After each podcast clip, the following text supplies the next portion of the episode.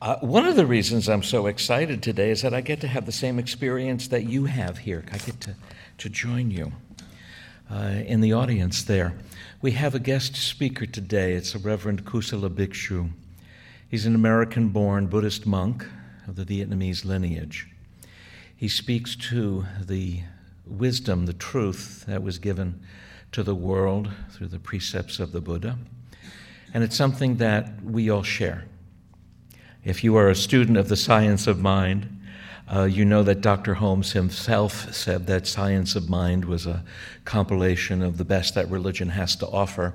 So, you know, I'm kind of in the mood to know more about what religions Ernest Holmes was talking about, aren't you?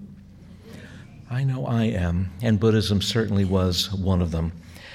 Reverend Kusala is a very important presence, VIP, in the Los Angeles area. He works a lot with hospitals, schools, colleges, and other churches, uh, doing his work, encouraging people to awaken and to walk a path of peace. So, would you please welcome Reverend Kusala Bhikshu?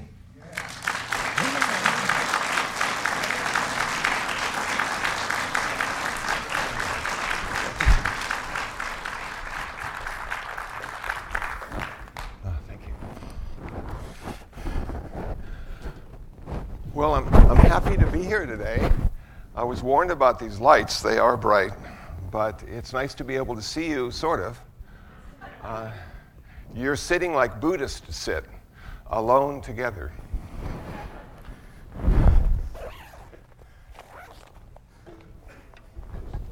Pardon? I'm going to move your mic for you because you're scratching. Am I scratching? Yeah, and I don't want you to be scratching. Okay. Okay. It needs to be on the outside? Is that better? Okay. How does that work? One, two, three, four. Are we on? Is that picking up at all? No, not at all. Okay. Yes? No? Pay no attention to the man behind the curtain. How about that? Is that better?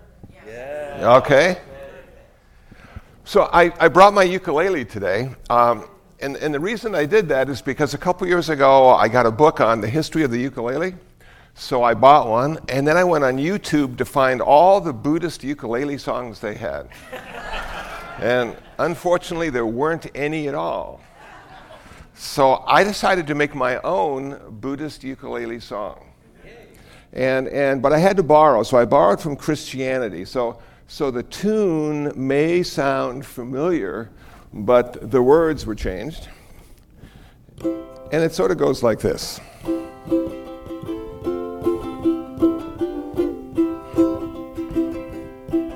Spin well, sweet Dharma wheel, coming for to wake me up. Spin well, sweet Dharma wheel, coming for to wake me up. Well, I sat down to meditate, and. What did I see? Coming for to wake me up. Band of Buddhas coming after me, coming for to wake me up. Spin well, sweet Dharma wheel, coming for to wake me up. Spin well, sweet Dharma wheel, coming for to wake me up. Well, if you wake up before I do, coming for to wake me up. Tell my friends that I'm awakened too, coming for to wake me up. Spin well, sweet Dharma wheel, coming for to wake me up. Spin well, sweet Dharma wheel, coming for to wake me up. Coming for to wake me up. All right.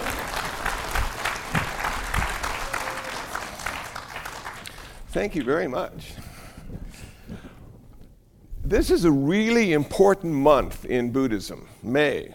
The historical Buddha was born on the full moon day of May, which turns out to be May 25th this year.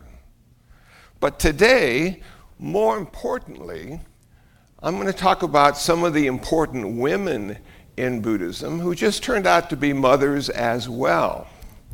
Now, the Buddha just didn't show up. The Buddha had to have a mom, And her name was Queen Maya. And the king and Queen Maya had been married for 19 years, and she had borne no children for him. One night, she was sleeping, and she had a dream.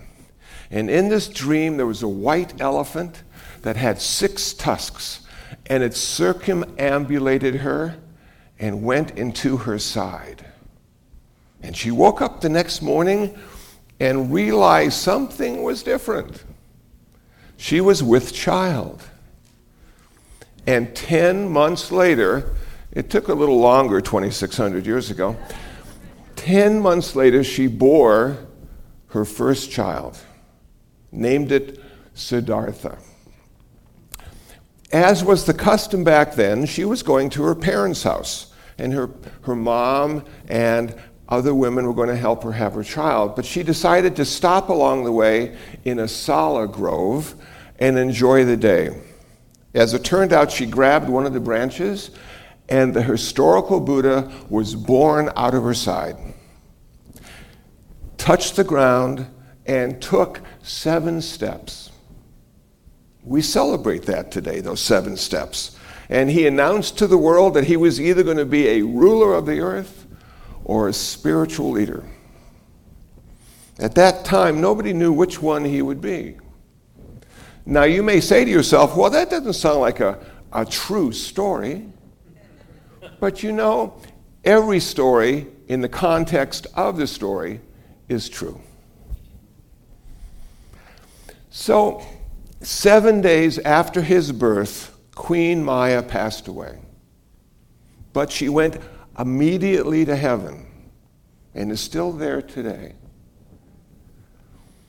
Her sister, who just happened to be married to the king as well, took over raising Siddhartha and raised him to be a fine, upstanding man. At the age of 16, they decided it was time for him to be married. So they found a cousin, Yashodhara, and they were wed. At the age of 19, the story goes, the Buddha went into the city streets and he saw four things that forever changed his life. He saw an old person, he saw a sick person, he saw a dead person, and he saw a holy person. He hadn't thought about getting sick, he hadn't thought about getting old, he hadn't thought about dying. But it seems every human that's born on this earth will have to face those three things eventually. Now, once a month, I go to Leisure World in Seal Beach. They have 9,000 old people there. I was a little hesitant about going, but you know, they turned out to be me. I looked around and I said, You all look familiar. We were all born around the same time. We all know who the Rolling Stones are. We were there when they came out. How cool is that? And one of the big questions they have as I give my Dharma talk is, is how do you die well? How do you die well? When we get sick, we are oftentimes put into a hospital. All of us will ultimately be sick. None of us get out of this place alive without being sick. And, and just a few weeks ago, I was in the hospital, emergency surgery. I had a cat bite. I was giving one of my cats a bath and it bit me. And I said, Wow, look at this finger. It's twice the size that it used to be. They said, No, you're going to have to come to the hospital. Cat bites are the worst bites you can get. I said, Well, it's just a cat bite. The orthopedic surgeon came into the room, took a look at my finger, and said, You're going to need an operation tonight. Tonight. You have to come back. You're going to go into the hospital. I'm in the hospital. I'm stripped naked, given this little thing to cover my body with. My finger was throbbing. I said, Do I have to be naked to have my finger worked on? yes, you do. I said to the surgeon, You know, I've been meditating for over 30 years now. I am very concerned about the clarity of my consciousness. Can you just give me a local and a bottle of whiskey? We'll do it that way. no, I'm sorry, sir. We're going to have to put you under. we're going to be opening up that finger. I said, Okay. So 36 hours later, I emerged from the hospital with a wrapped finger, no more bacteria, no more infection. Who would have thought that was going to happen from a cat? Getting sick, getting old, and ultimately letting go of this life, this body of ours. So here we have this historical figure called Siddhartha Gautama who became a Buddha because of these four signs, it said, that stimulated him in a very special way. And at the age of 29, he left his wife, Yashodhara, and his newborn son and went into the jungles and forests of India to see if there was an answer to suffering. Do humans have to suffer? Is there a way out? He petitioned all the gods of India to step forward and end human suffering. Not one of them did, or could. He said, I guess I'm going to have to do it myself. I guess I'm going to have to figure out why we as humans suffer and is there an answer to our suffering? And at the age of 35, he achieved his perfection as a human being. He became the Buddha, one who is awake one who never has to be reborn again and recycle through old age, sickness, and death, one who has ended their suffering forever. And for 45 years, he taught the path to the end of suffering. And that's what we honor in May, and this year, May 25th. But now you might be curious about his stepmother, Maha Prajapati. What happened to her? She raised the historical Buddha. Well, as it turns out, her husband, the king, died. Her son had become the Buddha. She didn't have a man in her life. Now, in 2013, that may not be such a big issue, but 2,600 years ago, if you didn't have a man in your life, you were pretty much doomed. So she came up with this idea I'm going to become a nun. And she went to the historical Buddha and said, I raised you. I no longer have any way to support myself. I want to be a nun. I want to be a follower of the truth. He said, I'm sorry, but I can't ordain you. There are no women right now in this time or place that have that authority, that are ordained. My teachings are too important to the world. I'm sorry, I can't ordain you. That didn't stop her, though, because at the next village, the Buddha was giving a talk, and she approached him again and said, I need to be ordained. I want to have meaning in my life. I raised you, I took care of you. Can you take care of me now? He said, I'm sorry. My teachings are too important.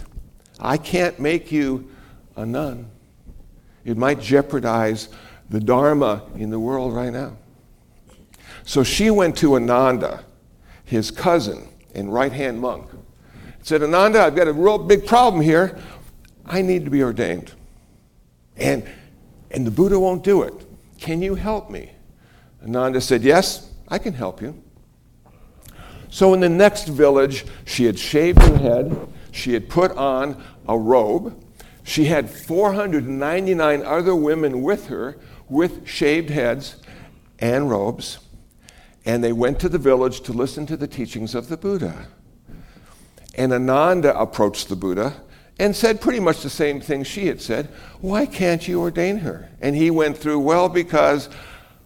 And then Ananda got smart. He was a clever monk. And he said to the Buddha, Can a woman achieve nirvana? Can a woman achieve enlightenment? And the Buddha said, Well, of course. Why then can't they be ordained? And the Buddha had nothing to come back with. He said, Okay. So his stepmother became the first Buddhist nun, and she achieved nirvana. But now we have one more woman in the Buddha's life, and that was Yashodhara. That was his wife that he had left. Some people think of the Buddha as a deadbeat dad. How could you leave your wife and newborn child? even if it was in the care of his parents in the palace. The Buddha was giving a talk in the village and said to her son, Rahula, the Buddha's son, Rahula, go and ask your dad for your inheritance. He was very wealthy at one time, he was a prince. He owes you an inheritance. So little Rahula went up to the Buddha, his dad, and said, Dad, can I have my inheritance? Mom said I should get a really big inheritance because you used to be a prince. And the Buddha said, Well, of course. And he ordained him as a monk. And now Yashodhara had lost her husband and lost her son. And the Buddha said, I'm going to ordain you as a nun. So she became a nun and she achieved nirvana. And Rahula became a very famous monk, and he achieved nirvana. And today, you can go online and buy a book called the Therigatha. The Therigatha are the poems of the ancient Buddhist nuns that have been saved. It's an amazing read to listen to these women tell their tale about being ordained and being a monastic in the time of the Buddha. So here we have 2013, and we have a bunch of Buddhists, and they're all practicing meditation, sitting quietly like frogs on a rock, waiting to become enlightened. And you sort of say to yourself, Gosh, does it still work? Can I really end suffering in this lifetime? You know, there's so many reasons to suffer getting sick, getting old, dying, not having what you want, always getting what you don't want. Whoa. And it still works today. There are Buddhist monks and nuns all around this planet who are teaching what the Buddha taught.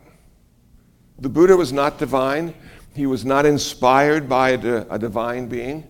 The Buddha was inspired by human suffering, and he found a practical answer to that suffering. And we call that nirvana. Nirvana is the end of suffering, the end of all future rebirth, the end of getting old, getting sick, and dying. So that's what we celebrate in May, along with the women that were important in his life and turns out to be important in our life. Now, I'm going to stop there because I think that's enough for one teaching. But I brought something with me today. I, I, brought my harmonica today. And I thought it would be really nice to end with a little blues. you know? Because what other kind of music would a Buddhist play? You know? We're always talking about suffering.